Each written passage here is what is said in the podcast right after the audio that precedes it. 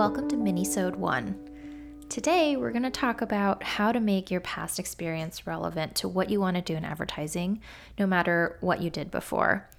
I couldn't come up with a more graceful title, and I feel like that really says it all. So, anyways, this minisode comes from a question that I get asked a lot, especially from people who decided sort of later in their college career that they wanted to pursue advertising or have been working in a different industry and want to kind of pivot and make a switch to advertising.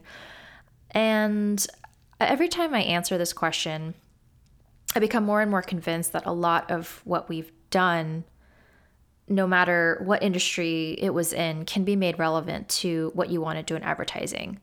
And, you know, that question really is okay, how do I take experience in a totally different industry or stuff that seems totally irrelevant to what I want to do in advertising and be, you know, present myself as um, a strong candidate um, next to all the candidates who did go to school for this kind of thing.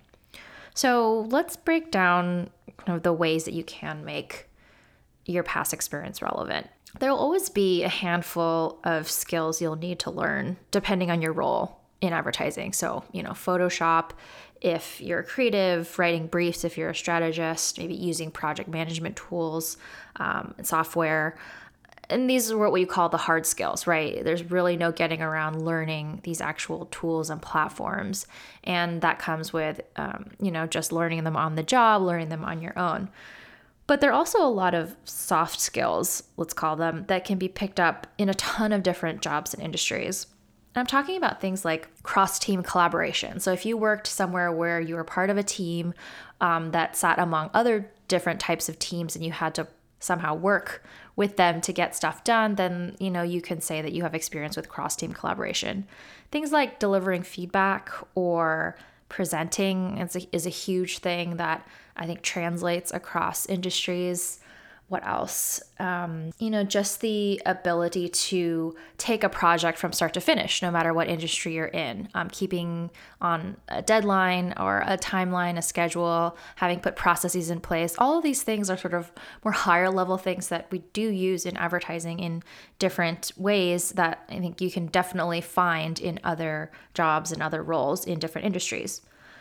The second thing I'd say is to think about how your differing perspective is actually a strength and an asset. And I'll give you a couple of specific examples.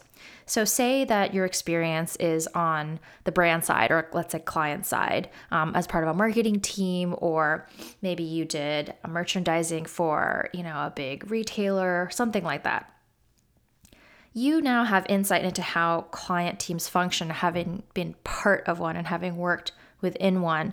And that can make you a better partner and team member to them on the agency side because you know how they think, what they're motivated by. And that can make you, like I said, a, a better partner to them. And I think that is something that you can talk about when in your interview and your resume as something that you bring to the table. Same thing goes if you're trying to make a switch between departments. Um, let's say you are a creative and you want to be a strategist. I guess a lot of people go the other way, but let's just say you are creative and you want to be a strategist. Um, having been a creative and knowing what that experience is like, you can take that into your role as a strategist and be that much stronger as a partner to creatives and creative teams as a strategist because you have firsthand experience of what that is like and you can you know empathize with what they're going through as well. So again i think thinking about what the differing perspective that you're bringing to the table is and how that can be used as an asset based on like who you're going to be working with and how you better understand them having been in that role. So the key is really not what you did before it's why it was valuable. What value were you bringing when you did this certain task or um, performed this certain job?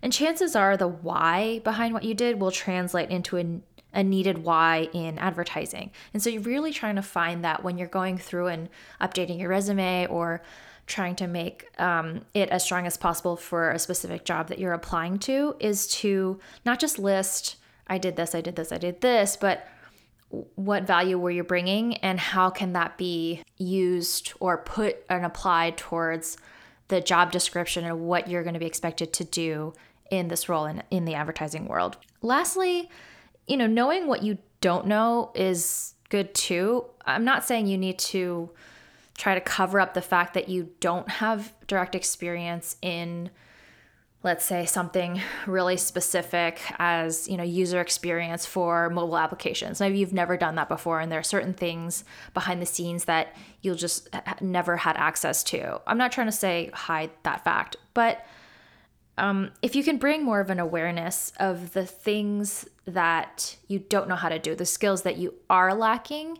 and if you can be proactive in one before your interview or before you know the job starts to as much as you can get your hands on some sort of learning whether it's watching youtube videos. I mean there are youtube videos on everything every skill now it seems or taking a course um, if that's uh, in your budget and and um, you have time for that kind of thing, or reading a book on on it. You know, it, you don't have to become a master at it before you start or before your interview, but it just there are certain acts that show that you're already putting in the work that you are really invested in in this role and these skills. So as much as you can do that on your own, um, I would you know really recommend that. Um, and also just you know in your conversations expressing a desire and an awareness of what you don't know and almost you know, suggesting a plan as to, you know, knowing the way you learn, the way you work, how, you know, the agency and your team members can help you, you know, attain those skills along the way as you're still contributing everything that you bring to the table um, that we talked about before so that they can really clearly see what is the pathway to you being able to do what's required for the job or to learn these skills you know, again, as much as you can be sort of proactive and open about how you think you can work together with the agency to to do that and to to learn, um, the better, and then the stronger candidate that you'll be. It's a tough position to be in. Obviously, it's hard to have confidence when you are looking at the job description and seeing all these things that you maybe haven't done before. But I wanted to talk about this topic today because I do think there are things that we don't think about that could be pulled out from our past experience that can be made really relevant and can be super valuable to team members.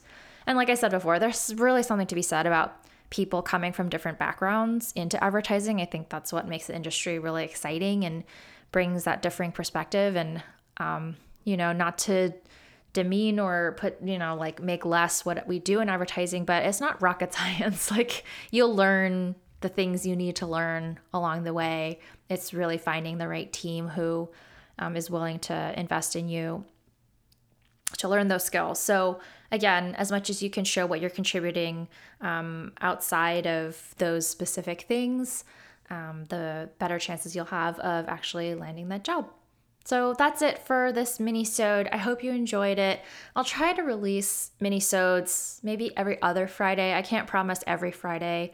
Um, but if you have any questions that you want to hear answered on a mini-sode, feel free to um, shoot us an email. If you got something out of this mini-sode, please subscribe to the podcast on iTunes, Stitcher, or wherever you listen to your podcasts. Um, also, if you want to leave a review for us on iTunes, it would be awesome and really help bring more people to the podcast. If you haven't already subscribe to our weekly email, it's a small dose of advice and insight like this from all over the industry, delivered on Mondays. Okay, that's it for now. I'm Natalie, and until next time, you got this.